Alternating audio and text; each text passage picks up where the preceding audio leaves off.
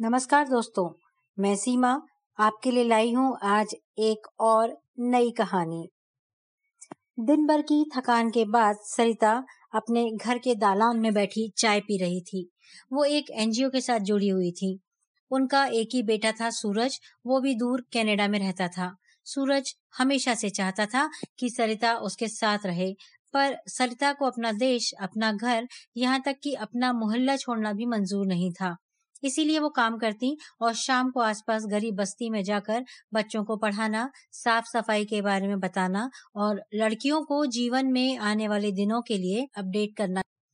सरिता आज थोड़ा थकान महसूस कर रही थी, इसीलिए उन्होंने तय कर लिया था कि आज वो कहीं नहीं जाएँगी। उनके पति का सात साल पहले लंबी बीमारी के बाद निधन हो गया था। जिस समय पति गुजरे, तब सूरज एमबीए कर रहा था और इंटर्नशिप के दौरान ही उसकी दोस्ती फिजा से हुई और जिद करके उसने फिजा को अपना जीवन साथी बना लिया।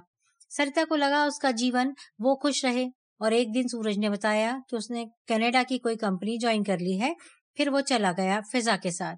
सूरज जाने से पहले ही सरिता को साथ ले जाने की जिद कर रहा था, लेकिन सरिता ने मना कर दिया। सूरज को गए पूरे पाँच साल हो गए थे। वीकेंड पर वो खूब सारी बातें करता। फिजा अब तक सरिता का दिल नहीं जीत पाई थी, वो कम ही बात करती थी और सरिता भी उससे कम बात करती थी। एक बात जो सरिता को खलती थी वो थी कि सूरज शुरू से ही उनके करीब था, फिर उसने हर डिसीज़न फिजा के साथ क्यों लिया?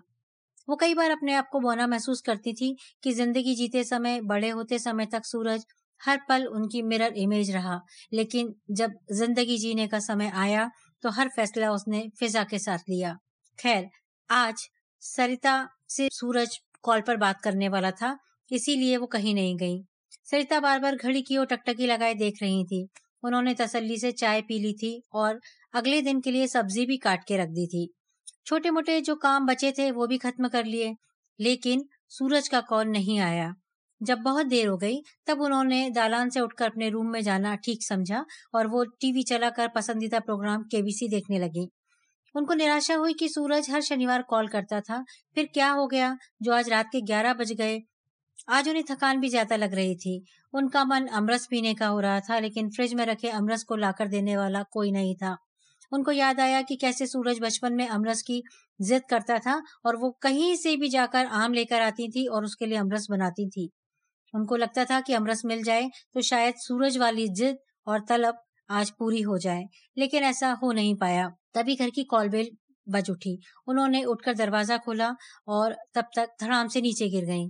दरवाजे पर बस्ती में रहने वाले गोपू काका थे। वो यूँ ही कुछ काम के लिए आए थे। उन्होंने जल्दी से आस पड़ोस को बुला लिया और सरिता जी को हॉस्पिटल ले गए।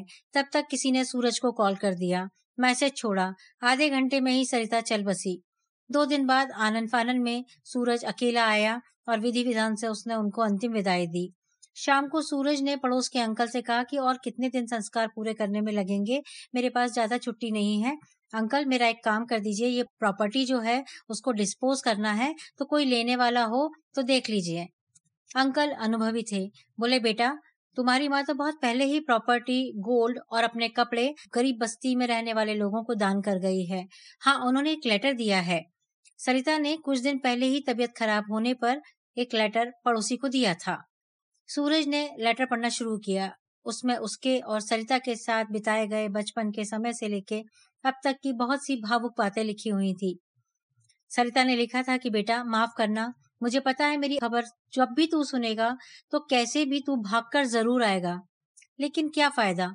मैं तो तब तक जा चुकी होंगी। तेरा आना बेकार हो जाएगा। तू सोच बेटा, अगर ये प्रयास ऐसे भागने का तू पहले ही कर लेता तो शायद मैं तेरे से मिल भी जाती। उसके आगे का सूरज कुछ भी नहीं पढ़ सका। उसे लगा, उससे कितनी बड़ी भूल हो गई कि जीते जी वो मिलने ना आ सका। हर बार कोई ना कोई काम लगा ही रहा। कहीं दूर से ज़िंदगी के सफ़र में गुजर जाते हैं जो मकाम, वो फिर नहीं आते ज़ोर ज़ोर से बज रहा था। सूरज की आँखों से पश्चाताप के आँसू गिर रहे थे।